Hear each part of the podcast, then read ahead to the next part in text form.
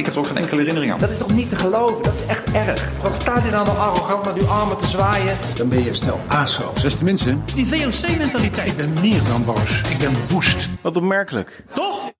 Ja, welkom bij weer de 25e aflevering van de Politieke Popcorncast. De podcast waarin wij, Paul Peters en Stijn de Vrede, de leuke, grappige, opvallende, maar vooral popcornwaardige momenten en gebeurtenissen uit Politiek Den Haag bespreken. En eh, ja, er is weer een hele hoop gebeurd. Ja, en we zijn eindelijk weer een keer eh, in onze nou ja, studio. eh, onze, In onze do-it-yourself afgerachte anti-kraak studio inderdaad. Eh 25e aflevering, dat is een zilveren jubileum volgens mij. Ja, nou gefeliciteerd. Dankjewel. We hebben maar een biertje bijgepakt. Ja, precies. Ja. Eh, een heerlijk Gols biertje van de Dirk. Ehm no spon.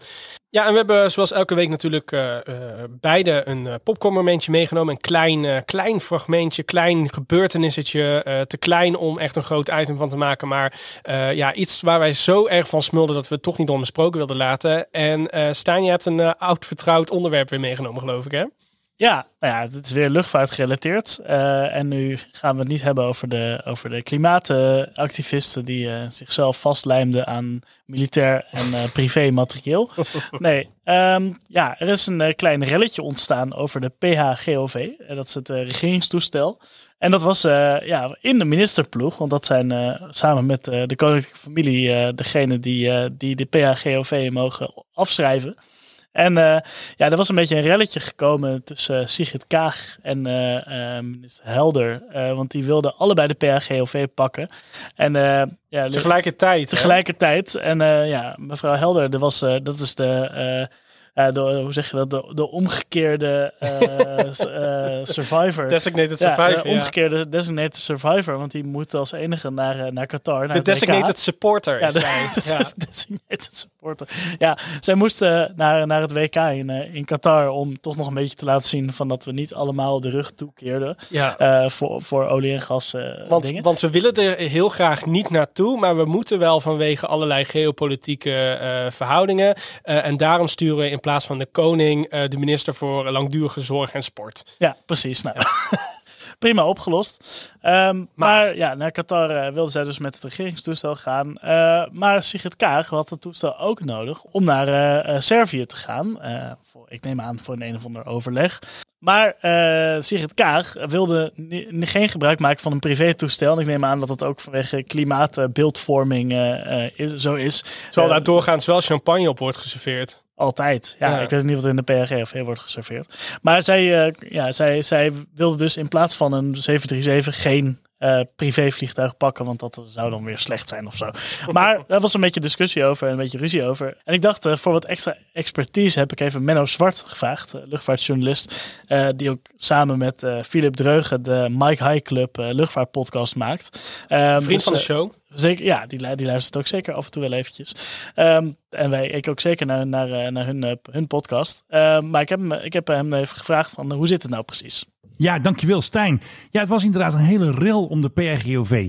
En dat kwam zomaar naar buiten in het weekend. Dus ja, wie heeft dat laten lekken? Waarschijnlijk iemand in het team van of Connie Helder of in het team van Sigrid Kaag. Het ging dus om van wie is de PRGOV? Nou, die is natuurlijk gewoon van de regering, hè? Gov is government. Maar het ging dus om wie mag hem gebruiken. Kaag wilde naar de Balkan en Connie Helder wilde heel graag naar Qatar om onze jongens in actie te zien. Dus ja, dan is er strijd. En normaal bepaalt de vluchtcoördinator van het ministerie van Infrastructuur en Waterstaat, die bepaalt wie hem krijgt. Krijgt ook allemaal aanvragen binnen, soms ook van de koning. Maar nu moesten dus de directeur-generaal, de grote bazen van de ministeries, die moesten eigenlijk een oplossing eh, zoeken. En dit is toch wel een beetje bijzonder, want normaal horen we dit niet. Maar zomaar in het weekend was dit zomaar naar buiten gekomen. Dus uiteindelijk heeft Connie Helder gewonnen. Want ja, zij moest immers het meeste vliegen. Maar je zou ook kunnen zeggen dat Kaag zou winnen, omdat natuurlijk zij hoger in de pikorde staat, omdat zij natuurlijk vicepremier is. Dus uiteindelijk hebben ze de rel weten te sussen. En Kaag is natuurlijk gewoon zelf met eh, Rutte naar eh, Bali gevlogen. Dus allemaal niks aan de hand. Maar toch eventjes een lekker relletje met de PAGOV. Terug naar jou, Stijn. Ja, heerlijk. Dus absoluut, ja, dit soort, eh, dit soort fitties, ja, daar, eh, daar genieten we Ja, natuurlijk van. dus, inderdaad, voor, voor die medewerker vaker lekker. We like. Ja. Ja, inderdaad. Een oproep aan, aan wie er dan ook op het ministerie van Infrastructuur en Waterstaat zit. Maar ja, inderdaad. ehm, eh, er is wel gewoon een pikorde in het kabinet, inderdaad. En je kan zeggen dat Sigrid Kaag als vicepremier, maar ook gewoon als minister van Financiën, toch wel boven de minister zonder portefeuille voor langdurige zorg en sport staat. Ja, Dus- maar we- weet jij, wie staat er bovenaan in de pikorde? Minister, eh, de minister-president natuurlijk. Nee, nee, nee, nee, nee. Er staat nog eentje boven. Nog eentje boven. Eh, in de regering of in het kabinet? Prins Pils. Ah, ja, ja, ja. ja. In, Die, de, eh, in de regering wel, Ja, ja. Dat heb ik ook geleerd uit, de, uit, de, uit de luchtvaartpodcast Ah, van, van, de, van de heren. ja. Ja, dus die, die, mag, die heeft gewoon het, het grootste recht dat te gebruiken. Maar het schijnt dat het wel vrij, eh, ja, vrij, vrij netjes geregeld wordt. Ja, voor, voor bijvoorbeeld een, een, een staatsbezoek eh, gaat toch voor van voor een lekker vakantietje naar Griekenland. Dat is, eh, Ja, inderdaad. En, en ik denk ook wel dat inderdaad het, de aard van, van het bezoek, de aard van het reden, de reden om, om dat regeringsvliegtuig te gebruiken, dat, dat, dat speelt waarschijnlijk ook wel mee. Maar ja, dus blijkbaar, wie, wie had er nou gewonnen? Eh, Helder heeft gewonnen, of niet? Ja, zeker. Ja. Ah, ja, oké. Het is ook wel best wel logisch. Eh, ja, en je kan de Balkan kan je gewoon prima met de trein doen. ja, inderdaad. ja, als je een goed voorbeeld wil geven, Sigrid Kaag, ga gewoon lekker met de trein. Ja, kun je een eigen, eigen wagon afschrijven of zo. Ik weet niet hoe dat allemaal gaat, maar het kan vast heel, heel leuk We worden. hebben ook een koninklijke trein, dus je kan ook gewoon een van die, van die coupés achter een andere Lenen, trein eh, hangen en dan eh, daarmee naar de Balkan gaan. Zeker. En eh, Paul, wat heb jij eh, voor deze keer meegenomen? Ja, ik, eh, eh, ik moest eh, heel hard lachen. Ik zat de be- begrotingsbehandeling van het ministerie van Defensie te kijken, want dat, dat doe je als je verveelt. En daar was het VVD-Kamerlid Peter Valstar, die had zijn inbreng gedaan. En die had opeens een hele leuke sneer naar onze minst favoriete stad van het land, en dat is Amsterdam. Ehm, hij had het over ja, dat mensen. hij- heeft ook nog een ander relletje veroorzaakt. Namelijk, hij, hij stelde voor om eh, in eh, uniform voortaan gratis met de trein te laten reizen. Dat eh, zorgde voor, eh, ja, voor toch wel enigszins wat ophef op, op sociale media vanochtend. Eh, enerzijds omdat mensen zoiets hebben van ja, we willen toch geen eh, eh, propaganda eh, instellen voor, voor, voor die jonge mensen. Hij is ook door, door verschillende wappies kinderlokker genoemd. Ehm, eh, een militaire kinderlokker. Maar daar, daar ging het, mijn popcornmoment niet over. Dat ging over, nou ja, volgens mij hebben we daar gewoon een fragment van. Laten we luisteren. Tegelijkertijd kan Defensie nog aan aantrekkingskracht winnen puur door zichtbaarder te zijn. En dat is nodig ook, want de afgelopen jaren waren bijvoorbeeld Amsterdammers stevast geschrokken als er een F-16 of een Apache overvloog. Op 14 maart 2019 kopte NH Nieuws Amsterdammers schrikken van vliegshow. vliegshow. Mensen doken naar de grond. In 2020 kopte AT5 Amsterdammers schrikken van een straaljager. Op Twitter meldde iemand de fietser raakte bijna zijn evenwicht kwijt. Wat een onbehagelijk gevoel geeft dat ding. Weet je wat een onbehagelijk gevoel geeft? Russische lange afstandsraket of een Shahed 136, de Iraanse drone die de Oekraïnse steden eh, terroriseert. En hier in Nederland blijven we maar geschrokken en naïef reageren op defensiematerieel en debatteren over strengere regels voor autonome wapens. Ja, dus eh, ik, moest, eh, ik moest erg hard lachen over, eh, weet je wat pas een onbehagen gevoel geeft. Ehm, dit, dat, dat, dat, dat, dat vond ik wel erg grappig. En ehm, ehm, eh, inderdaad, Amsterdammers moeten niet zeuren, want de Katwijkers hadden vandaag pas echt een hele hoop materieel over. Oh, ik hoorde hem vandaag ook hoor, in Leiden. Ja? Kwam ook over Leiden heen. Ja, Ja, dat zal wel. Ja. ze, ze hadden een oefening bij het strand van Katwijk. En ja, daar zal Leiden inderdaad vast ook wel het een en het ander van gezien hebben. Bij mijn Delft bleef het helaas eh, Dus geen Chinooks eh, die over Delft eh, kwamen. Ehm, maar ja, inderdaad, Amsterdam, ehm, die moet eh, niet zo zeuren. Ja, en vergeet ook niet de Amsterdammers die zich aan een Hercules Canadees transportvliegtuig op Schiphol-Oost voor, eh, twee weken geleden hebben vastgeketend. Ja, Ehm, inderdaad. En dat, dat, eh, toen eh, heeft eh, Greenpeace, die heeft daar nog op gereageerd. En die kregen daar een beetje, een beetje commentaar op. Van ja, waarom maken jullie vast aan militaire vliegtuigen?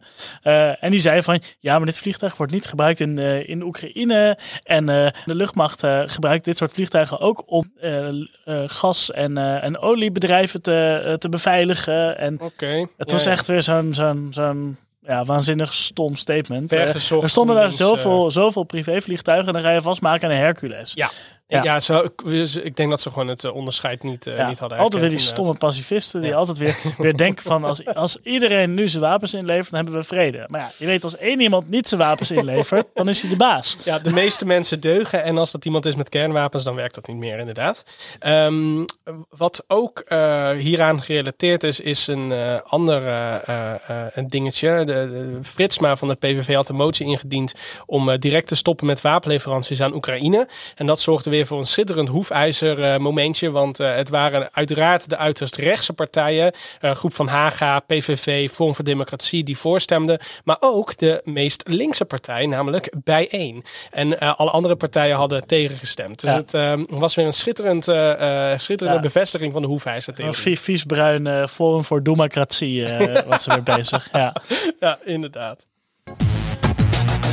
Evil Reptile. Ja, en wij maken deze podcast natuurlijk met alle plezier helemaal gratis. Maar het kost ons ook wat centjes om dat te doen. Eh, dus eh, wil je onze podcast eh, nou financieel ondersteunen? Volgens mij krijg je in zowel november als december 190 ekkies van, van de overheid. Moet je, zoek je daar nog een alternatief dingetje voor om aan uit te geven? Dan steun dan onze podcast. Dat kan op Vriend van de Show. Volgens mij al vanaf 2,50 euro. Dus wil je ons steunen? Ga dan naar vriendvandeshow.nl slash politieke streepje popcorncast en doneer. Ja, Eh, en daarom eh, willen we nog even een bedankje doen eh, voor, voor een aantal, aantal donateurs.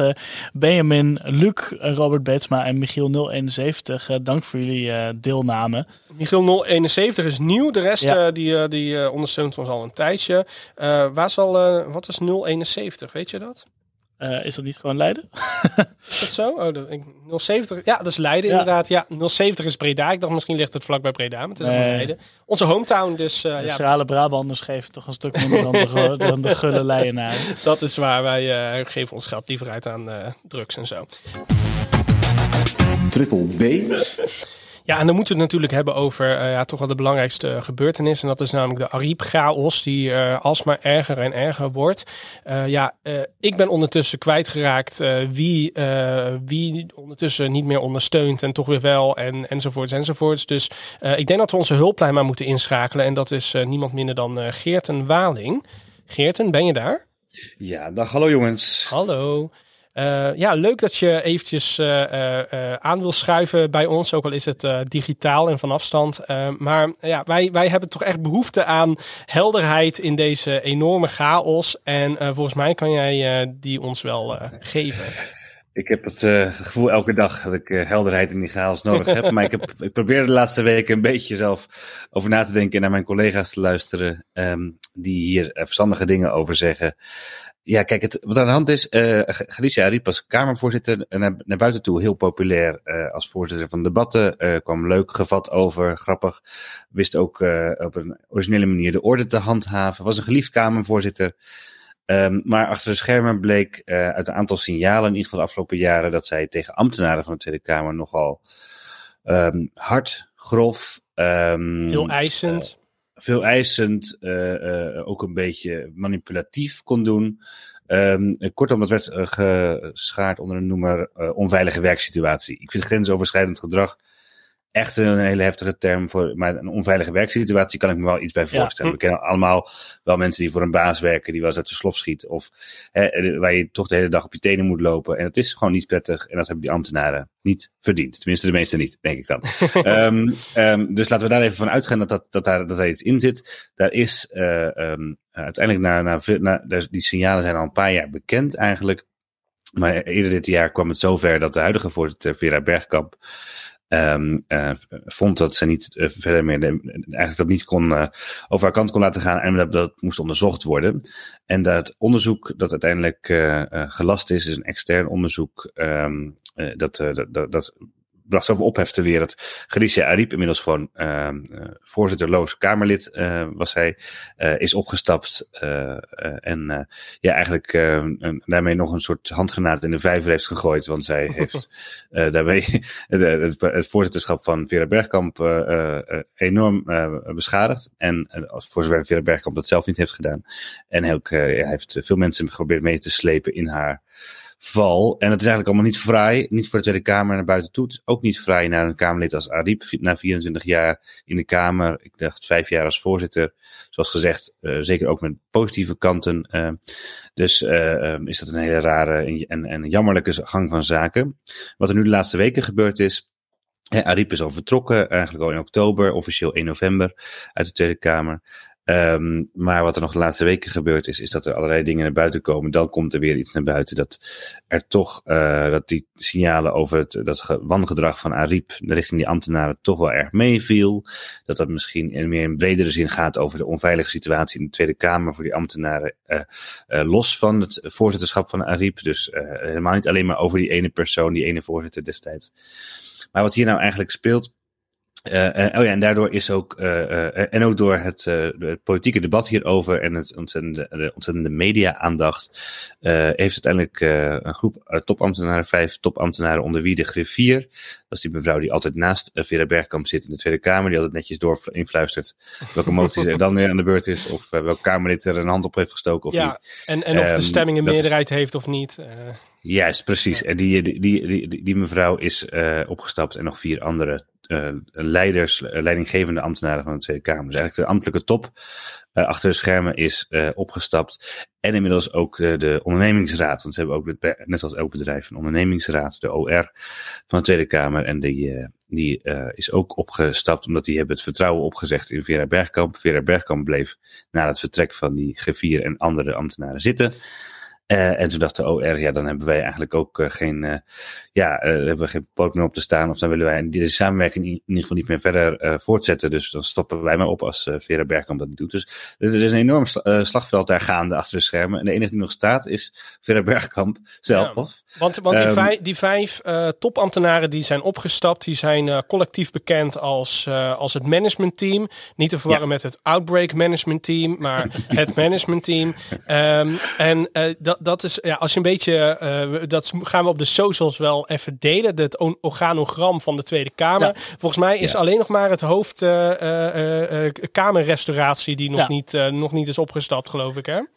Precies. Uh, dat, uh, dat weet ik niet. Dat, heb jij, dat, heb jij, dat weet jij dan weer. Maar dat zou heel goed kunnen. En uh, die heeft alle tijd, want dat duurt toch tien jaar voordat die restauratie klaar is. Nou, ik bedoel eigenlijk de, de restaurants van de Kamer. Maar, oh, ik dacht de restauratie van de oude Tweede Kamer. Nee, ja, ja, ja. De catering, nee. ja. Oké, okay, nou, dat, dat is in ieder geval fijn voor, voor Forum voor Democratie, die vraag. Ja, en, en Boer-Burgerbeweging. witte, witte wijntjes drinken. Ja, ja en Boer-Burgerbeweging, want die maakt ook wel ge, gretig gebruik van alle snacks en alle plattelands. De bittergarnituur, ja, dat natuurlijk. Ja, ja. Um, maar wat om het een beetje helder te krijgen, is het volgens mij heel simpel. En dat, dat is iets wat je in de media niet zo erg hoort. Dus goed dat jullie mij bellen, jongens. Um, ja, ja, ja. Wij weten wie we moeten bellen. We weten wie we moeten bellen. het volgende hoor ik veel te weinig namelijk langskomen. Die voorzitter is helemaal niet de baas. Dus de Kamervoorzitter, Ariep eerst en nu uh, Vera Bergkamp, is helemaal niet de baas van die ambtenaren. Dat is die griffier. Mm. Um, die griffier is eigenlijk een soort directeur-generaal, zou je kunnen zeggen, van het ministerie. Um, en zij is gewoon het hoofd van de ambtelijke dienst. En zij is de, de werkgever. Um, of hij, in het geval van een man, maar in dit geval was dat een vrouw. En die, um, uh, dat is de baas. En daar moeten de ambtenaren naar luisteren. Die gaat over de werksituatie. En eigenlijk kan de Kamervoorzitter, is gewoon een politicus, politica, die uh, daar is, uh, die in de Tweede Kamer is verkozen en vervolgens door de Tweede Kamer tot voorzitter is verkozen. En die kan dan eigenlijk alleen maar vragen aan de ambtelijke top of aan het managementteam. Of uh, de ambtenaren dit of dat willen uitvoeren of hun werk anders willen doen. En, kan, en, en, dat, en daar is eigenlijk een soort rolvervaging ontstaan. En daar zit mm. mijn analyse van wat er hier mis is gegaan. Ariep heeft met haar dominante uh, werkgeving, wer, werkgeversstijl, of leidinggevende stijl zou je kunnen zeggen, ik geloof best dat, dat, dat ze daar, dat zij een pittige tante is, uh, die, uh, ja, uh, die niet tegen je moet hebben als je voor haar werkt. Heeft zij eigenlijk die grens overschreden? Is zij zich als baas gaan gedragen en heeft ze ook. Dus toch die... nog grensoverschrijdend gedrag? ja, ze heeft toch, toch, in ieder geval één grens overschreden. Dat is namelijk de grens van de, tussen politiek ja. en ambtenarij. En zij heeft dus, en, en misschien wel de grens van die griffier, die dus eigenlijk de, de baas zou moeten zijn. En dan kan ik, ik zou ook wel de these aandurven dat er misschien wel een te zwakke griffier heeft gezeten. Die niet Ja, ja. met, met de vuist op tafel Want- heeft geslagen. Want die En eerste na- griffier van Ariep is volgens mij ook vroegtijdig vertrokken, toch? Ja, ja, die is ook na, na ik geloof een anderhalf jaar of zo vertrokken inderdaad. En ehm er, zijn zo, er zijn veel meer mensen weggelopen hoor, onder, onder Ariep. Dus er zal ongetwijfeld iets van een onprettige werksfeer zijn geweest. Maar er moet, had iemand op tafel moeten slaan met de vuist en moeten zeggen... ehm je, blijft met, die- eh, eh, hebt geen contact meer met die ambtenaren als je zo tegen ze doet. Eh, Ja. Dan gaat het maar via mij. ehm, of via ons managementteam. Wij gaan hier over de, de, de werkverdelingen. Wij delen hier de lakens eigenlijk uit en de taken uit. En wij gaan ook over de veiligheid van onze medewerkers. En als je problemen hebt met hoe onze ambtenaren het werk doen, dan kom je maar naar ons. Oh, en die, dat- bevei- dat die klinkt toch ook veiligheid heeft er niet ingezeten. Stijn? Ja, dit klinkt toch ook veel alsof je het allesomvattend Tweede Kamerreg eh, arbeidsconflict is het eigenlijk gewoon aan het worden. Ja, het is een heel stom arbeidsconflict. En het grappige is dat in, die, in dat artikel wat eh, onder andere Hugo Lochtenberg heeft geschreven, eh, dat lange stuk over achter de schermen van Ariep een paar maanden geleden, ehm, over de, hè, waar, de klachten van die ambtenaren. ehm, en daar, in NRC, daarin staat eigenlijk al eh, een klein zinnetje. De ondernemingsraad heeft al geprobeerd om, eh, dat was onder Ariep nog, om bij mevrouw Ariep aan te kaarten dat ze graag een eh, onafhankelijke hoogleraar staatsrecht, ik zie even voor me een Wim Voermans, onderzoek zouden willen laten doen. Er zijn er meerdere hoor. Maar onderzoek willen laten doen naar die rolverdeling. Dus de ondernemingsraad was zich hiervan bewust. Er gaat daar iets heel erg mis. De griffier moet de baas zijn over de ambtenaren. De eh, voorzitter van de Tweede Kamer gaat over de debatten. En gaat over de, de, de gang van zaken, de politieke gang van zaken, politieke procedures. eh, maar niet over de, eh, is niet de werkgever van die ambtenaren. En dat had veel duidelijker Ja. moeten worden onderzocht. En daarvan heeft Ariep toen, dat heeft zij geweigerd te laten onderzoeken. En daar was al een enorme, ehm ja, zat er veel kou in de lucht al met de ondernemingsraad. Eh, en die, hebben daar vervolgens hebben zich laten aftroeven. En die hebben eigenlijk eh, na een pikante reactie van, van Ariep, die in de NRC is geciteerd, geloof ik. ehm, ehm, eh, eh, en in de zin van een, een, een nogal bitse en onwelwillende reactie, hebben ze dat laten gaan. Maar eigenlijk had dat toen al moeten gebeuren en dat moet nu zeker gebeuren. Er moet een onderzoek komen, eh, niet door een heel groot bed- bedrijf, maar gewoon door één of twee of drie staatsrechtgeleerden, hoe die verhoudingen nu liggen. En eigenlijk zou die griffier zou de status van directeur-generaal, DG, moeten krijgen als op ministerie. En het zou heel duidelijk moeten zijn dat die ambtenaren vallen onder Binnenlandse Zaken. En niet Ja. onder het instituut Tweede Kamer, waar dan de voorzitter een gekozen politica, politicus is. ehm, die dus die, eh, die, die politieke spelletjes eigenlijk uit, uit, eh, eh, ja, afwendelt op die ambtenaren. En dan heb ik nog één vraag. En dat is omdat eh, de, de, de huidige griffier is opgestapt. Omdat juist eh, de, de ambtenarij betrokken is geraakt bij het politieke spelletje. En eh, de mediastorm en de waan van de dag, geloof ik, toch? Eh, ja, zeker. En dat, dat was een van de verwijten ook. En dat is ook weer een keihard verwijt aan Vera Bergkamp. Dat die dat heeft laten gebeuren. eh, dat, eh, dat dus die ambtenaren eigenlijk on, speelbal zijn geworden in die politieke spelletjes. Want veel politici in de Tweede Kamer steunen aanriep. Eh, en hij kiest een beetje haar kant. En, en eh, v- verwijt het eh, Bergkamp dan weer dat ze met een strafexercitie bezig is. Terwijl ik denk eigenlijk dat Bergkamp, ik vind daar geen goede voorzitter, maar dat ze hier eigenlijk niet veel anders kon dan hier uh, werkactie Ja. van maken. Eh, maar in ieder geval dat die ambtenaren daar continu nu in de, in de schijnwerper staan en, eh, en niet buiten, eh, buiten schot worden gehouden. Maar, En maar dat komt wel ook wel een beetje door die politiek, politici, die Kamerleden, die opeens allemaal massaal eh, zich aanmelden bij eh, die commissie voor de werkwijze. Die, waar voorheen, eh, als je geluk had, twee Kamerleden en een halve paardenkop bij had, had zitten. En nu opeens, vandaag waren er geloof ik 17 of 18 fracties Ja. die daar allemaal een plasje wilden doen. En dat is ook volgens mij een beetje het probleem. Namelijk, deze kwestie wordt zo politiek gemaakt door alle andere fracties. Dat al die, al die, al die arme ambtenaren die gewoon rustig hun werk willen doen. eh, ook heel de tijd eh, onderdeel worden van het politieke spel. Ja, dat klopt. En dat is volgens mij iets wat heel ongezond is. Ook omdat het gaat om echt om arbeidsrechtelijke conflicten. Um, om werkverhoudingen daar. En uh, volgens mij is het heel erg onverstandig dat daar nu al die politieke partijen overheen een plasje overheen willen doen wat jij zegt. En uh, ik, ik kan alleen maar één oplossing bedenken, eerlijk gezegd. En dat is dat toch dat Vera Bergkamp opstapt. Dat er gewoon een nieuwe voorzitter en een heel nieuw presidium komt. Ja, ja. Volgens mij is er al één partij die is daar al een lekker hard op aan het azen. Um, nou, minder, de PVV. De, de PVV. ja, want dat is ook wel iets, iets wat heel opvallend is. Um, van, van de, de, de, stoelpoten, zeg maar, worden door alle uh, Kamerleden van, van de PVV constant uh, gepro ja, geprobeerd door te zagen. Um, je ziet alle PVV-kamerleden constant tweeten over hoe snel Bergkamp weg moet. En dat is natuurlijk alleen maar omdat hun... eh, ja, hun, Een eh, paradepaardje Martin Bosman paradepaardje gebracht worden. Ja, nee, dat, Ja. is, dat klopt. Ik, ik, toch denk ik niet dat het gaat gebeuren, vrees ik. Want Martin Bosma heeft natuurlijk toch altijd op de bezoek op, z- eh, op zich rust dat hij van de PVV is. Bovendien is hij nog steeds af en toe op Twitter.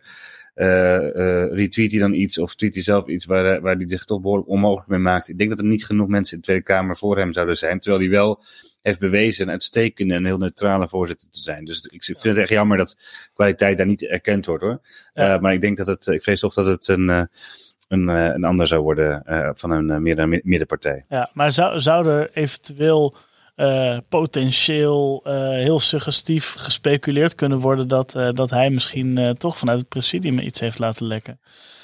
Ja, dat weet ik niet. Eh, Ja, heeft Geert heeft net een heel genuanceerd verhaal verteld. Nu vragen we hem om, om, om, ja, open nou, te eh, eh, dat is een interessante theorie, maar ik denk eigenlijk, ik ken hem een beetje, niet echt goed persoonlijk, maar een klein beetje. En ik, ik denk eigenlijk dat hij dat, dat dat eigenlijk niet zijn stijl is. Ehm eh, althans niet als het gaat om het voorzitterschap. Misschien wel om, om politieke spelletjes in de Tweede Kamer. Maar ik denk eerlijk gezegd dat het eerder uit de hoek van de ambtenaren komt. Omdat daar Mm. al zoveel Ja. onrust is. Dat Ja. er ook ambtenaren zijn die vo- bijvoorbeeld vinden dat het echt onzin is dat Ariep is opgestapt. Of dat zij zo eh, is behandeld. En die juist goed met haar hebben gewerkt. Dus ik denk dat daar achter de schermen wel veel speelt. En die, die, die documenten, die kennis, die is in handen van veel meer mensen dan alleen die leden van het presidium. Ja, en dan eh, eh, de kwestie Ariep eh, zorgt ook nog voor een andere, ander gedoe. En dat is namelijk wie gaat haar opvolgen. Het is een lange tijd, eh, werd er gespeculeerd dat het misschien Gijs van Dijk weer zou zijn. En die liet het ook lange tijd in het midden van... hij had tegen de ene nieuwssite gezegd van ik wil wel terugkomen. En tegen de andere nieuwssite van nou ik doe het toch maar niet. Ah, dat zou ik ook doen. Ja, precies. Dus Ja. eh, een beetje de PvdA laten zweten. Want ja, hij heeft natuurlijk officieel recht op, op, die, op die kamerzetel. Eh, maar weet je, weet je al wie het wordt? Nou, eh, ja, ik las iets over de fractievoorzitter in Groningen die het, eh, die het gaat worden. Ja, maar ehm, die naam is me even ontschoten. Eh, dat gebeurt me wel vaker bij, Julian PvdA-kamerleden. maar bij Van Dijk is wel interessant dat hij inderdaad een week later het weer terugnam dat hij toch de, de Kamer in wilde. Ik denk dat hij dat als pressiemiddel heeft ingezet. En dat hij, want hij moet natuurlijk enorme reputatieschade moet hij Ja. zien, te, zien te herstellen. en hij komt le- van zijn leven daar niet van, van af. Dus ik denk dat hij met de PvdA toch een deal heeft gesloten dat zij hem niet langer dwars zitten. En dat ze misschien zelfs wel nog een iets van een baantje of een opdracht of Ja, zo voor hem hebben. We- wekelijks een bos rozen bij, ze, bij hem en bij zijn ouders thuis bezorgd. Ja. Ja. Of Ja, een precies. burgemeesterschap van dat- een dat waddeneiland. Ja. Het was echt binnen, binnen een week dat hij eh, dat weer terugnam, dat hij de Tweede Kamer weer. Ja, eh, ja, wilde. inderdaad. Ja. Nee, eh, de Kamerzetel wordt waarschijnlijk ingenomen door eh, Julian Bushoff. Eh, die is, dat is inderdaad de fractievoorzitter van, eh, van Groningen. En eh, dat kwam naar buiten omdat eh, eh, eh, RTV Noord eh per ongeluk een embargo eh, eh, eh, had verbroken. Ze hadden namelijk een, een artikel geplaatst met eh, heel groot in de titel uitroepteken, uitroepteken, uitroepteken. Embargo tot vrijdagochtend eh 7 uur 30, uitroepteken, uitroepteken. Julian Bushoff, nieuwe Kamerlid. Dus inderdaad, er was een, eh, was, een, was een foutje van hun. Maar in ieder geval, we weten dus wie eh, het achtste of geloof ik negende Kamerlid van, eh, van de PvdA Ja, weer wordt. en, en voor de journalist die binnenkort weer op zoek moet naar werk. ehm wij zoeken nog een redacteur. eh, en bij ons kan iets alleen maar beter vroeger naar buiten komen dan later. Dus van harte welkom. Ik trouwens een vraag. ehm, eh, eh, zullen we daar een klein poeltje op eh, zetten wie de volgende eh, voorzitter van de Oh, de Tweede dat Kamer vind ik wel een wordt? goeie. Ja. Ik zit even te kijken in de lijst. Ik denk namelijk zelf dat het Paul van Menen zou kunnen worden, maar is het niet in het presidium, dacht ik, van de CD, D66. Maar, dat, maar dat hoeft toch helemaal niet? Of is dat wel een pre?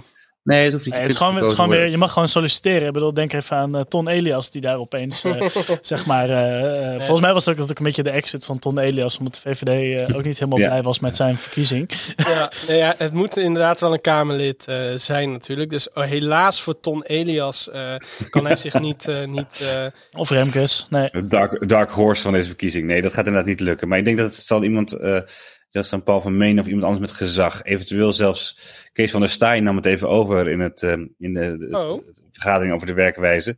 Eh, dat deed hij ook vrij, eh, ja, op zijn kenmerkende staatkundige Ja, dat kan- dat kan hij manier. wel. Dus, Dat kan niet wel. ja, wie weet, wie weet. nee, ik heb echt geen idee ehm, wie het zou kunnen Er moet, doen. ook, er moet ook een fractie zijn die een lid kan missen. Hè? Want je bent eigenlijk zo iemand gewoon kwijt. eh, die kan geen werk meer doen als gewoon Kamerlid. Dus je bent eigenlijk geamputeerd als je een van je fractieleden afstaat aan het presidium. Ja. Of aan het voorzitterschap. dan Ja. in ieder geval. Als het maar niet Sofie Hermans wordt, dan ben ik heel blij. Ik denk dat die kans vrij klein is. De, de, een ander bedje dat ik wel zou willen leggen is dat eh, ze allebei de kerst niet halen. Maar in hun huidige functie. Berg, Ja. Bergkamp en Hermans. Is dat eh, langer of korter dan, eh, dan de houdbaarheidsdatum van een kop sla? Zo Nou, ik, dat, ja, ik, ik zat op de redactie bij WNL, vroegen we ons af wat nou de Nederlandse equivalent van een krop sla is. En toen dachten we misschien aan een bos wortelen of zo. Maar, ja, ehm, of een, eh, dat of een bos boerenkool. Ja, die blijven nog vrij lang goed, dachten wij. Dus dat is Mm. misschien een beetje te optimistisch. Ja. Ja. En een, een aardappel natuurlijk. En, ja, nee, of een aardappel, die kun je ook wel een paar maanden houden. Dus eh, komen Ja. jullie even met een groente die een beetje dezelfde houdbaarheid heeft als kropsla? Daar gaan we even van nadenken. Eh Geerten, eh, heel erg bedankt. Graag gedaan. Veel succes jongens. Ik ga pizza eten. Eet smakelijk. Dank je. Hoi. Ja, speaking of eh, ongedierte in eh, eh, plenaire vergaderzalen. ehm, in Rotterdam hadden ze daar ook last van, geloof ik, hè? Ja, nou ja, in Rotterdam eh, is er zelfs ontruimd. ehm, vanwege, vanwege uiteindelijk bleek het ongedierte. Ehm, nee, in de raadzaal in Rotterdam. Ja, de, de- de- het, raadsgebouw in Rotterdam is een van de, van de klassieke gebouwen die daar nog overeind staat. Ehm. En ook een van de mooiste stadhuizen van Nederland, vind ik. Ja, eens. Ja. En dan, en dan ja, daarom doe ik die van Delft, is, is zo'n fontein waar één keer in de 40 jaar een keer mensen in springen en zo. Ja, nee, de, de raadzaal in Rotterdam Deze is, was eh, speciaal voor Niels Kalkman. De raadzaal in Rotterdam is eh, zeer recentelijk ontruimd vanwege stank en warmte. Ehm, en daar hebben ze toen maar de brandweer bij gehaald. Want ja, het zou zomaar kunnen dat er ergens iets in de funderingen of ergens iets eh, een beetje aan het fikken is. Ehm, en de brandweer eh, heeft het eigenlijk vrij snel gevonden wat het was. Dat was namelijk een, een dode rat die aan het stinken was. ja, uit de kakkerlakkerstad is, is de, het hele bestuurlijke laag is, is geëvacueerd vanwege een dode rat. Ehm, ja, en eh, nou, achteraf ga je daar natuurlijk om lachen. En dan ben je blij dat het geen, eh, geen, eh, ge- geen, geen brand was of, of iets wat, wat daar ja, mensen in gevaar kon brengen. Ja, Mina, Mina Marcos van GroenLinks heeft voorgesteld om deze rat naar het Natuur, Natuurhistorisch Museum te sturen als, eh, als aandenken. Ja. Dat is mijn favoriete museum. ja, nou ja, wat, wat ik heel leuk vind aan het Natuurhistorisch Museum is ook eigenlijk van, ja, de afdeling die gewoon het allerleukste is, is, eh, is de dieren met een verhaal. Ehm, zoals de domino-mus ligt daar. Ehm, ja, wat, wat hebben we nog Ja, meer? De, de, de dat is de, de, mo- de moederophef. Want dat is toch wel de, e- de eerste ophef die ik me kan herinneren, eh, volgens mij. Zorgde voor zo'n grote, eh, groot gedoe in de media en in, eh, in, eh, onder de mensen. Dat is, dat is, voor mij is dat echt een moederophef. Eh, toen, ehm, toen hè, we missen nog altijd Domino D-Day. Dat was altijd het hoogtepunt van het jaar. Dat er, dat er weer op SBS 6 eh, belspelletjes werden uitgezonden en zo. En te- daartussendoor ook nog eventjes een wereldrecord domino's vallen. Ja, kon, je, kon je een Pentium, Pentium 4 computer winnen. Oh, oh, dat, dat, dat weet ik niet meer. Eh, maar dat was altijd een, het televisiehoogtepunt van het jaar. Eh, eh, toen is er een keer, nou volgens mij 2004, 2003, zoiets. Eh, eh, ze waren natuurlijk wekenlang bezig met al die domino's neer te zetten. En opeens was er een... In 2005 is het. 2005. Ah, toen, toen was er opeens een mus die, die die zaal in Leeuwarden binnengevlogen. En die begon dus al die velden om, om te stoten. En ja, belangrijkste televisiemoment van het jaar. Dat moest natuurlijk doorgaan. Dus wat had de organisatie gedaan? Ze hadden een jager ingehuurd en die ging eh, eh, die domino afschieten. En, en eh, ja, dat zorgde voor zoveel ophef dat ja, volgens mij misschien wel bijna Domino D-Day gecanceld werd. Ehm, maar die domino-mus die is inderdaad afgeschoten. En daarna is hij eh, eh, overgebracht naar het Natuurhistorisch Museum in Rotterdam. En daar kun je hem nog altijd vinden. Het eerste dier wat daar volgens mij ooit... ehm, eh, eh, want die tentoonstelling heet Dieren met een, met een verhaal. Ja. En het eerste dier dat daar tentoongesteld werd... was een necrofiele homofiele eend.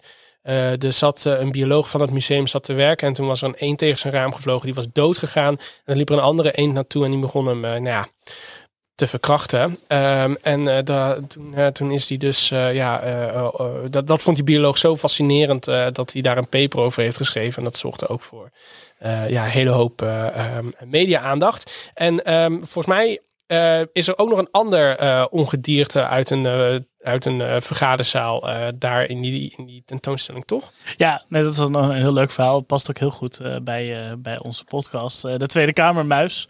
Ehm, ja, want er was een muisplaag in de Tweede Kamer in 2012. En eh, eh, omdat ze geen, eh, geen Haagse muizen hadden daar in dat museum. En ze vonden ook wel een grappig verhaal. De parlementaire muis en zo. Vonden ze leuk om, om te hebben. En toen hebben ze dus aan de Tweede Kamer gevraagd. Van, ja, jullie zijn de, die muisplaag aan het bestrijden. Zouden wij wat, wat muizen of muizen invallen of zoiets mogen hebben? Een beetje een raar verzoek natuurlijk. Maar dat werd geweigerd door, door misschien de mensen die toen nog, die nog in, ergens in de griffie of ergens in de Waarschijnlijk Tweede Kamer Frans. Wijsglas. Die zag Ja. daar de humor niet van in. Ja, nee, die zegt de Tweede Kamer, ehm, ongedierd, dode beesten en ander afval eh, stellen wij niet beschikbaar aan derden. Ook niet voor collecties. Er zaten heel veel spaties voor alle Ja. leestekens en zo. Op 14 februari 2012 werd de muis in een val eh, anoniem thuisbezorgd eh, eh, aan het museum. in een dienstenvelop van de Tweede Kamer. Oh, dus, dus toen was er al hommeles in het, Ja. in het managementteam. Dat er een rogue griffier die, die, die dit heeft, dus heeft opgestuurd. ja, precies tien jaar later. Ja, ja, ja, inderdaad. Ja. Nee, eh, ik, ik zou zeker aan mensen aanraden, ga naar dat museum. Want, eh, Absoluut. want ze, ze, hebben, ze hebben ook eh, een, eh, de McFlurry-egel. Ja. zijn- Zo'n zo'n egel die doodging omdat hij in zo'n McFlurry eh, eh, dekseltje vast kwam te zitten. Heel zielig. Een soort, eh, soort eh, gouden eeuwkraag had hij, had hij gekregen. Ehm, en en ehm, eh, je hebt ook nog de, de, de elektriciteitsmartel of zo. eh, die heeft een keer de achterhoek eh, platgelegd. Ehm, Ja, het zijn, het zijn gewoon allemaal dieren die op een nare manier aan het einde zijn gekomen. En waar wij dan als eh, kapitalisten gewoon eventjes eh, van kunnen genieten. ja. Ja, en over eh, dode dieren gesproken. Ja, Mina Marcos heeft ook nog meegewerkt, of in ieder geval heeft gestemd voor een motie. eh, om minder duiven te gaan vergassen bij Rotterdam Centraal. ja, ik wist niet dat ze, dat ze, die, dat ze die lugubere ho- hobby's hadden, überhaupt bij de NS of bij ProRail. ja, ik dacht dat ze al zo'n eh, 75 jaar ermee gestopt waren. Ja. Ja, want ze hebben, ze hebben dus eh, ehm, per jaar, eh, of in ieder geval dit jaar, zijn er, zijn er meer dan 20 duiven vergast eh, bij Rotterdam Centraal. 20 Eh, vind ik dan ook wel weer weinig. dan alleen de, de, de vervelende. Ja, dus een beetje van als zij, als zij voor de tien, tiende keer gesnapt worden om een, eh, om een eh, patatje uit mensen hun, Van, van de smullers. van ja. de smullers. dat, dat doen ze helemaal niet, die duiven. Dat doen alleen meeuwen. Ja. Dus ja. Ik, ja, ik snap niet waarom duiven dan weer vergast moeten worden en meeuwen niet. Ja, bij, zeker bij het Binnenhof inderdaad. Als je daar een visje haalt en die wordt gehaaid, altijd uit je klauwen gesnaaid door zo'n door zo'n door zo'n parlementaire meeuw. Ja, precies. Dus zo'n PVV-meeuw. Ehm, dus misschien, eh, misschien als de, de, de vogelvergassers eh, bij Rotterdam Centraal nu worden ontslagen, dat ze misschien nu bij het Binnenhof eh, aan de slag kunnen. Ze likken naar boven. Ja, en dan hadden eh, de Nederlandse talkshows de afgelopen week weer de tijd van hun leven. Want eh, ja, er was eh, iets aan de hand in de Verenigde Staten. Namelijk de zogenaamde midterm verkiezingen. Eh, we konden even al onze nationale problemen vergeten. En alle scheten die in de Verenigde Staten gelaten werden. tot in den treuren analyseren en bespreken aan de tafels bij Jinek en op één.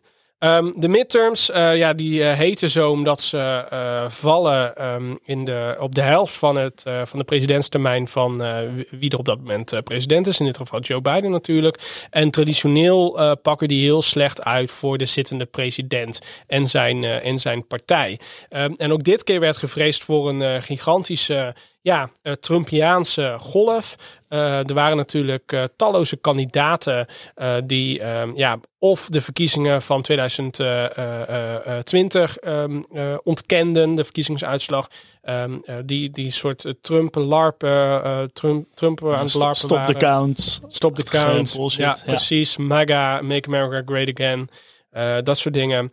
Maar dat bleek allemaal enorm tegen te vallen. Die, die golf is enorm uitgebleven. Ehm, ik geloof dat eh, eh, een derde van de senaatzetels eh, eh, waren verkiesbaar. Het hele huis van afgevaardigden en ook een aantal belangrijke gouverneurschappen. Ehm, maar ja, de, de, de verkiezingen hebben voor de Democraten enorm meevallend uitgepakt. Eh, ze hebben nog steeds de, eh, de meerderheid in de Senaat. Eh, die hadden ze al. In het huis hebben ze volgens waarschijnlijk net verloren van de, van de Republikeinen. Maar ook weer niet in dusdanige marges dat, waarvoor gevreesd werd. Ehm, en nu is de vraag natuurlijk, al deze kandidaten die ja, een beetje probeerden te winnen op de rug van, van Donald Trump, die hebben eigenlijk massaal verloren. Ehm, betekent dit misschien het einde van Donald Trump? Wat denk jij? Ja, ik eh, kan me niet voorstellen, ook na die gigantische nederlaag. eh, ja, Amerikanen zijn, zijn toch wel een beetje trots volk. Hè? Die zijn toch wel een beetje patriotisch en zo. Beetje en, maar, en- beetje ja, maar. een beetje maar. Eh, en als je ziet hoe Trump natuurlijk heeft, heeft huisgehouden en hoe die nog steeds... eh, ja, hij, hij leeft gewoon in een hele andere wereld. Ja, Ehm, Mar-a-Lago. ja, en ik kan me nooit echt eh, compleet verplaatsen in Amerikanen. Hoe zij überhaupt denken en leven en eten en, eh, en slapen.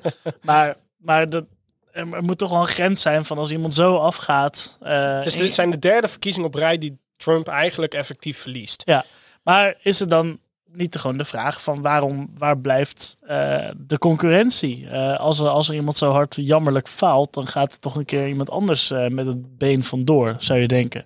Ja, en dat is waarschijnlijk de Floridaanse gouverneur, Joe DeSantis. Ehm, die, dat was eerst echt een Trump-protégé. Die heeft zich de afgelopen tijd een beetje proberen ja, te distancieren van Trump. Ehm, een beetje sterk zelfs.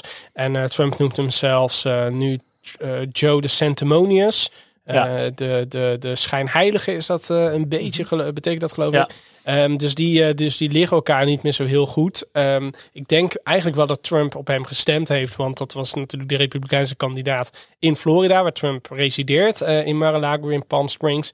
Dus misschien dat hij, dat hij eh, ja, met enorme tegenzin op hem, toch wel op hem gestemd heeft. Maar dat is nu een beetje de Republikeinse ja, hoopvolle kandidaat. Zo van, ja, dit is de man die, die toch wel dat Trumpiaanse heeft. maar in ieder geval wel dusdanig ver van Trump afstaat. Dat misschien de gematigde kiezers ja, wat meer ehm, eh, eh, eh, bereid zijn op deze man te stemmen de komende presidentsverkiezingen. Maar ja, Trump die laat het er natuurlijk niet bij zitten. Die heeft gisteren een, een, een persconferentie afgekondigd vanaf Mar-a-Lago natuurlijk. Waarin hij ehm, eh, eh, ja, zijn presidentschap aankondigde. En dat deed hij met wel heel opvallende opkomstmuziek.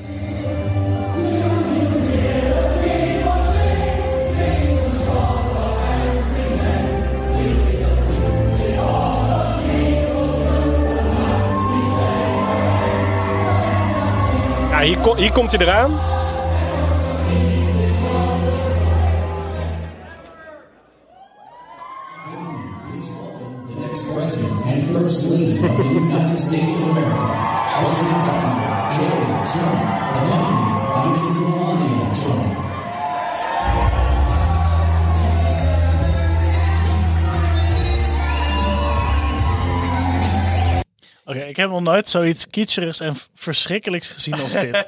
Als Mar-a-Lago zelf bedoel Ja, je? Maar Mar-a-Lago eh, zelf. Maar, maar dat je dan Les Miserables gaat gebruiken als opkomstmuziek. Ja. Eh, 19e eeuw Frankrijk met je vergulde zuilen en halogeenspotjes in de plafond. Het is, het is echt zo verschrikkelijk. En eh, you're welcome, the new president of the United States. Ja, ja, ja, het is, is eh, schitterend Trumpiaans maar ik, ik heb het idee van dit zijn, dit zijn echt, echt de laatste stuiptrekkingen eh, van Trump. Ehm, en natuurlijk, hij houdt zich, gaat zich als hij, als hij vervolgens eh, niet heel veel verder komt in deze race, gaat hij zich weer allemaal, gaat hij weer iedereen de schuld geven Ja, en, en wijzen. En Ja. ja, het is de, ja, nou ja, dit is natuurlijk popcorn technisch is dit wel weer vooruitgang. Zeker, ja. eh, Joe Biden is toch wel een beetje saai, eerlijk gezegd. Ook al heeft hij natuurlijk wel zo zijn moment als hij weer zich enorm verspreekt of eh, vergeet waar hij is. Of iemand eh, een hand probeert te schudden die er niet is. Of die er juist net wel een hand heeft geschud. Eh, Trump was wel leuker wat dat betreft. Maar ja, hij heeft. eh, eh, la- laten we hopen voor het land dat hij, dat hij niet weer wint. Ehm, en ehm, ja, ehm, de timing is trouwens wel opvallend om zijn presidentschap, zijn kandidaatschap aan te kondigen. Vooral ook omdat hij dus net iedereen die zich aan hem verbindt, verbonden heeft, die heeft net verkiezingen verloren. En nu wordt er dus gefluisterd van de werkelijke reden om zichzelf nu eh, te kandideren is eh, ja, omdat er ook twee ehm, eh, rechtszaken tegen hem lopen. Ehm, natuurlijk dat gedoe met die. ehm, met, die, eh, met dat eh, meenemen van eh, geheime documenten naar Mar-a-Lago, maar ook belastingontwijking. En ja, als hij nu officieel een kandidaat is, dan verstoort dat die, ehm, die, die eventuele rechtszaak. Want ja, een politiek kandidaat terechtstellen, dat, dat ligt een beetje gevoelig natuurlijk. Dus waarschijnlijk is dat de reden waarom hij nu al zo vroeg begint met, met, met zichzelf te kandideren. Ehm, dus ja, we gaan, eh, we gaan zien eh, hoe het uitpakt. En we gaan al zijn rallies volgen. En eh, alle gekke dingen die hij roept, gaan we, gaan we goed in de gaten houden. Ja, ik ga wel zeggen dat ik een, ik ga echt een, een maand oude krop sla opeten als hij het echt wordt. Oké, nou dat is bij deze is dit, Ja. is dit En vastgesteld. eventueel ja. wist ik dat toch even uit de opname als er kansen zijn dat hij dit gaat redden. Achteraf verkeerd herinnerd. Ja, we hadden het in het begin van deze aflevering hadden het al eventjes over de PH Gof. Die eh, Mark Rutte en Sigrid Kaag eh, voor een eh, G20-top naar Bali mocht nemen. Ehm, ja, en de G20-top die vindt plaats met de 20 grootste industriële landen eigenlijk van de wereld. Een beetje World Economic Forum achter, maar dan, maar dan, maar dan met echte leiders. Ehm, ja, Paul, ehm, ik heb gehoord dat het ook wel eens de G19 werd genoemd eh, voor deze editie. Ja, dat klopt. Eh, door niemand minder dan eh, president Zelensky van Oekraïne. Die sprak de G20-leiders toe via videoverbinding. En hij begon zijn, zijn speech met beste G19. En nu is de vraag natuurlijk, ja, welk land noemde hij niet een beste land? Dat is Rusland. de Russische Federatie. Want die was, eh, eh, ondanks dat zij natuurlijk eh, Oekraïne zijn binnengevallen, waren ze wel uitgenodigd bij de G20. Ze mochten wel aanschuiven. Dit keer was het de minister van Buitenlandse Zaken Lavrov die naar Bali was gestuurd. Ehm, en die, eh, ja, die, die had trouwens ehm, ehm, ook nog een beetje een, eh, ja, een gek moment eh, te pakken. Want toen hij, hij arriveerde daar en opeens had hij hartproblemen. Moest hij naar het ziekenhuis. Dus misschien dat hij de verkeerde thee had genomen. Ik weet het niet. Maar ehm, ja, de volgende dag mocht hij, mocht hij alweer naar buiten. Maar dat zorgde wel eventjes voor een, voor een opvallend moment Ja. daar op de G20. Nou, in en vergeet niet, wat een beetje het gek is, dat de Indonesische autoriteiten hebben gezegd van heeft hartproblemen, moet naar het ziekenhuis. En Rusland zegt, nee, nee, nee, is niet waar. Nee, nee, nee, inderdaad. Eh, ik denk dat hij, dat hij de, de, de, de, de, de ramen in dat ziekenhuis wel eh, heeft proberen te vermijden. Ehm, maar ehm, ehm, het schijnt ook zo te zijn dat de G20-leiders weigerden een groepsfoto te maken. Omdat dat dus zou betekenen dat ze met Lavrov eh, op de foto moesten. Dus eh, ja, hij, wordt wel, hij is er wel bij, maar hij wordt wel echt een beetje weggepest door, door de rest. Zo van, ja, eh, we willen je niet bij hebben. Ga weg. Maar dat, we hebben het nog helemaal niet over gehad. Maar eh, wat, wat, wat doet Nederland eigenlijk op de G20? Nederland is niet een van de 20 grootste, grootste landen. Eh, Ja, is- ze worden meestal niet, inderdaad niet uitgenodigd bij dit, soort, eh, bij dit soort grote toppen. Maar ja, het is altijd wel een hoogtepunt. En eh, geeft je toch wel weer een oranje gevoel als Nederland wel weer ja, wordt ja uitgenodigd. wat, dat de Europese Unie wordt ook een beetje als een land gezien. Dat is eh, hoe dat, Ja, hoe dat precies. gaat. Ja, ja. Ja, Eh, dus eh, ja, normaal gesproken moeten we dan eh, meedoen met de invasie van Irak en zo, voordat we bij dit soort dingen worden uitgenodigd. Maar ja, Nederland wa- was uitgenodigd en Rutte mocht gezellig langskomen samen met, met Sigrid Kaag. Maar wat, wat natuurlijk vooral popcorny was, waar, wat ons opviel, was, was de outfit. Ja. Ehm, ja, want normaal gesproken gaat iedereen natuurlijk netjes in pak, strak in pak, overal aan. Maar Rutte werd gezien in een eh, batik hemd aan, de, aan de tafel. En dat is in Indonesië dus heel erg eervol, zeg maar. Een batik is, zo'n mooie, ik geloof, eh, stof gemaakt van zijderupsen. Oh, ja? met, die, met die patroontjes. Maar ja, die patroontjes hebben ook wel een beetje een, eh, een jaren tachtig criminele vibe. Ehm, Kun je wel zeggen, ja. Ja. ja. er waren, waren opeens op, eh, op social media ontstonden er allemaal van die, eh, kwamen er allemaal van die foto's van eh Mark Rutte die daar aan tafel zit samen met Macron en met Michel. Michel, Ja. en met allerlei andere ja, belangrijke regeringsleiders. En die zit allemaal in pak. En de enige met, zo, met dat Zo'n dat- batik, ja. met zo'n ja, jaren tachtig shirt, want zo zag het eruit, was Mark Rutte. Dus het zorgde voor een gigantisch contrast. En ja, ik heb even opgezocht van welke andere G20-leider heeft deze traditionele eh, eh, eh, Indonesische kledingstuk ook aangedragen. Nou, dat was natuurlijk ook de president van, van Indonesië. Maar wie was de andere? Minister Lavrov. dus eh er waren, waren lekker twins. eh, twins Ja, of ze hebben gewoon, de- gewoon, de, gewoon de kledinginstructies, maar gewoon een paar doorgestuurd. Ja, wat ik was ook wel een, een, andere twitteraar was aan het grappen zo van eh, alsof de koffer van Rutte was zoek geraakt en dat hij maar bij zo'n toeristenwinkeltje even wat heeft gehaald. Ja. Toch, maar, toch maar met, eh, Ja. toch weer via KLM gevlogen natuurlijk. Maar, van- maar misschien waren ze vandaag, vandaag waren ze geloof ik klaar mee. Want eh, hij zei van ja, het is nu gewoon klaar, jullie snappen er niks van. Eh, vandaag gaan we alleen maar van die witte polootjes aandoen. Daar van, Oh, die, ja. van die vrijwilligerspolootjes. van, van vrijwilligers bij tenniswedstrijden of zo. Zo zagen ze er allemaal een beetje uit. Sensation White. Ja. ja. Ja, en wat ook een beetje opviel was een beetje van alsof, alsof de tepels gewoon een beetje uitstaken of zo van, van onze wereldleiding. Ja, het was, eh, het was eh, wel weer grappig. Ik ben benieuwd wat ze morgen aan gaan trekken.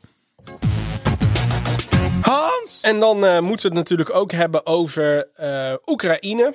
Eh, ja, eigenlijk hebben we het er al een beetje over gehad. Eigenlijk loopt alles wel een beetje door elkaar, eh, deze aflevering. hè? Ja, het is moeilijk alles op een rijtje te zetten. Ja, inderdaad. Maar we moeten het hebben over eh, Oekraïne, want daar was ook weer een hele hoop eh, aan de hand eh, deze week. Eh, Zelensky had dus op de G20, of zoals hij het zei, de G19-top gesproken via een videoverbinding. En eh, ja, dat vond Rusland eh, niet zo heel erg leuk. En die hebben eh, ja, als reactie daarop vervolgens een hele hoop eh Oekraïnse steden eh, ja, eh, gebombardeerd, letterlijk, met, eh, met, eh, met raketten. Ehm, en het was zelfs zo erg dat eh, eh, onze minister van eh, Buitenlandse Zaken. Opeens vraag ik me af wat deed Sigrid Kaag eigenlijk als minister van Financiën bij de G20. Zo hoort hij me niet. Dat hoorde Wopke. Ja. Ja. Nou ja, goed. Die rollen lopen altijd door, door elkaar heen. Net Dat als mensen- aflevering. Net Ja. als deze aflevering, inderdaad. Eh, maar Wopke Hoekstra, minister van eh, Buitenlandse Zaken, die was in, eh, in Kiev. Hij was daar te gast bij eh, de minister van Buitenlandse Zaken van Oekraïne. En ze waren lekker door Kiev aan het wandelen totdat opeens eh, het luchtalarm afging. En dat was niet de eerste maandag van, eh, van de maand. Het was ook niet 12 uur. Ja, wat is Ehm, weer ballen, ballenvoeldag of zo? Dat is nieuw inderdaad. Eh, als het luchtalarm afgaat, dan, eh, dan moet je je eh, testicles eh, controleren. Ja, op, dus eh, eh Bobke Hoekstra eh, tro- eh, stopte meteen zijn handen in zijn broek. eh, zoals, hij van, zoals hij van Postbus 51 heeft geleerd. Ehm, ja, dus eh Wopke moest, eh, moest eh, de schuilkelder in. Eh, dat was overigens niet de eerste keer, want dit is de. Eh, hij was de, in mei was hij ook al eh, op bezoek in, eh, in Oekraïne. En toen gebeurde precies hetzelfde. Ik weet nog niet of, of, eh, of Rusland eh, eh, al die raketten op Wopke Hoekstra afstuurt of niet. Dat, dat, dat, dat, ik, ik zie een correlatie. Ehm, maar eh, eh, Hoekstra moest dus weer eh, de schuilkelder in. Ik vraag me ook altijd af, zijn die schuilkelders wel eh, hoog genoeg om eh Wopke Hoekstra eh, rechtop eh, erin te kunnen laten staan? En ehm, eh, hij heeft daar drie uur gezeten. Dat vind ik toch best wel lang eigenlijk. Ja, heeft wel genoeg tijd om inderdaad eventjes je handjes in je broek te doen. ja, inderdaad. Eh, en, Maar dat, eh, is- dat is ook wel natuurlijk een beetje het enge en onvoorspelbare van, van die raketten. Van, van, ja, de kans dat je erdoor geraakt wordt is nog steeds gewoon vrij, vrij klein. Ik bedoel, alarm gaat af en je weet niet wat er precies gaat gebeuren. Hoeveel komen er, hoe lang, eh, waar, eh, hoe groot. Het kan ook nogal veel enger zijn. Dus dat is nog wel een risky business om überhaupt daar natuurlijk heen te gaan. Precies, ja, inderdaad. Ehm, maar gelukkig eh, bestaat er ook Skype. Eh, dat wisten we al dankzij Geert en Waling. Eh, maar Wopke Hoekstra heeft vanuit de bunker ook nog eventjes een bericht naar de buitenwereld gestuurd. Daar gaan we nu even naar luisteren. Nou, ik ben hier op bezoek om in de eerste plaats natuurlijk gewoon minister Kuleba te bezoeken. En voor later in de middag stond er een bezoek met president Zelensky gepland. Uiteraard om het te hebben over hoe Nederland, Europa, Noord-Amerika maximaal kunnen bijdragen aan eh, alle effort hier. Ja, ik denk dat de CDA-leden gelijk hebben. Wopke Hoekstra is gewoon altijd onzichtbaar. Eh, zelfs in het buitenland duikt hij een schuilkelder in. Eh, dat was eh, de voornaamste kritiek eh, die eh, altijd op Wopke Hoekstra wordt... eh, over Wopke Hoekstra wordt geuit. Dat hij eh, altijd onzichtbaar is eh, bij de belangrijke CDA-kwesties. Ehm, ja, en de volgende dag eh, kon eh, Wopke Hoekstra eindelijk eh, eh, Zelensky ontmoeten. Eh, dat was dus eh, vandaag. En eh, ook daar hebben we eventjes een eh, fragment van. Mr. President. Minister, nice to meet you again. Very good to see you guys. I, I don't ask how are you. Thank you. Thank you so much. Thank you very much. Thank you. Krijgt hij nou, krijgt hij nou een, eh, een, een Oekraïns paspoort Ja, aangereikt? daar leek het wel op. Hè? Volgens mij is het een uh, Oekraïnse onderscheiding, ja. Maar ik weet niet helemaal zeker. Ja. Maar ik, ik heb natuurlijk ook net mijn een, een nieuw paspoort gehaald. En ik dacht inderdaad ook van, het lijkt wel heel erg op een, op een paspoort. Um, ze zeggen niet heel veel hè, in dit soort gesprekken. Is dat dan echt uh, uh, voor de bühne dat ze, dat ze ook maar gewoon niks zeggen? Allemaal ja, natuurlijk kan alleen, maar, kan alleen maar fout gaan. Uh, alles wordt natuurlijk gewoon achter, geslo achter gesloten deuren overlegd. Ja, als, als... En natuurlijk, Zelensky is alleen maar heel erg druk bezig met zorgen dat westerse landen genoeg houwitsers en, eh, en wapens Ja. sturen naar, naar, naar Oekraïne. Dus die heeft gewoon heel duidelijk zijn missie eh, ja, daar staan. Dus eh, ja, dus alle foto's en alle cadeautjes en zo, dat is natuurlijk allemaal gewoon Die zijn mooi sier. meegenomen. Ja. En het is eh, ja, niet alleen persoonlijk ontmoet Zelensky, dus minister van Buitenlandse Zaken. Maar als hij dat niet doet, dan zit hij aan de telefoon met, met regeringsleiders. En zo ook minister-president Rutte had hem laatst aan de telefoon vorige week. En we, we merken een beetje een nieuwe trend op, hè? To you again, uh, Volodymyr. Yes, good to speak to you again, uh, Volodymyr. I hope you're safe. I hope you're doing okay. I'm safe. Thank you so much. God bless us. Thank you Mark, for for possibility to speak with you. How are you? I, I'm I'm fine, but uh, I, I can tell you we are uh, we are following the situation very closely. Uh, uh, Zo interessant is het ook verder allemaal Nee, niet. het is allemaal eh, voor binnenlandse consumptie. Hè? Dat is vooral om eh, te laten Ja. zien eh, van Mark Rutte van kijk mij met, eh, met eh, belangrijke wereldleiders eh, in gesprek zijn. En wat ook altijd opvalt is natuurlijk zijn enorme steenkolen-Engels. Ja. Ehm, dat, daar daar zijn, worden ook altijd de nodige opmerkingen over gemaakt. Ik moet wel zeggen dat als we Emmanuel Macron of Angela Merkel of een andere regeringsleider Engels horen praten, dan zitten we ook niet te zeuren over een Engelse, Duitse, Spaanse of eh, Frans accent. Ehm, dus ja, het is ook niet heel raar dat iemand uit Nederland een eh, Nederlands accent heeft. Maar goed, eh, het schijnt wel een beetje te zijn dat je het een beetje expres doet. Hè, om een beetje volks over te komen. Ja. Ehm, Alles, alles wordt gespind. ja, ik zou, kan alles. Ja. ja, ik, ik, ik geloof het meteen. Maar eh, ik zei het al, wij zien een beetje een trend. Hè? Dus het is opeens heel erg in om als regeringsleider je telefoongesprek met Zelensky op te nemen en op social Ja. media te zetten. Het En is nog net niet op TikTok, ja. nog net, nou misschien wel. Ja, ik heb geen TikTok, maar. Dus Maar, is, kan z- maar zullen we het eh, de Zelensky Challenge noemen? Ja, ja, ja, nou ja, inderdaad. eh, eh, wie, wie gaat inderdaad, wie moet nog een, een, een gesprek eh, eh, video eh, opnemen en op, en op eh, social media zetten? En ik heb in ieder geval, eh, we kunnen er al twee afstrepen, want we hebben een duo eh, productie gemaakt, hè? Hier komen ze.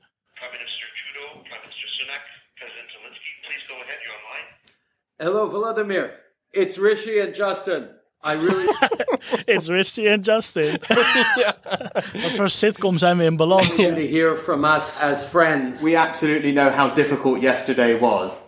It was horrific for you and your country, and we have called it out in the session that we've just had uh, and on the media here this morning, and we made that point loud and clear uh, to the, to everyone who was here that what your country had to live through. Ja, de rest is allemaal niet zo. Eh, ik- wat wel opvalt bij dit filmpje is dat eh, alleen eh, Zelensky dus aan het begin zegt van... Hallo, ik ben er, je kan praten. En vervolgens is het minutenlang Justin en eh, Rishi aan het woord. Ehm, ehm, maar in ieder geval met Mark Rutte, was, die had in ieder geval een, een gesprek met Zelensky. Zelensky zei nog wel eens wat terug.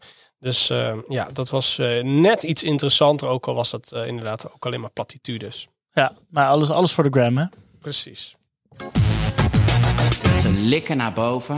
Ja, en dat was het weer eh, voor deze keer. Dat was de Politieke Popcorncast met eh, mij, Paul Peters en eh, Stijn de Vrede. Eh, deze aflevering natuurlijk speciale dank aan Geert en Waling en aan Menno Zwart. Die eh, eh, ja, hun bijdrage levert aan deze aflevering.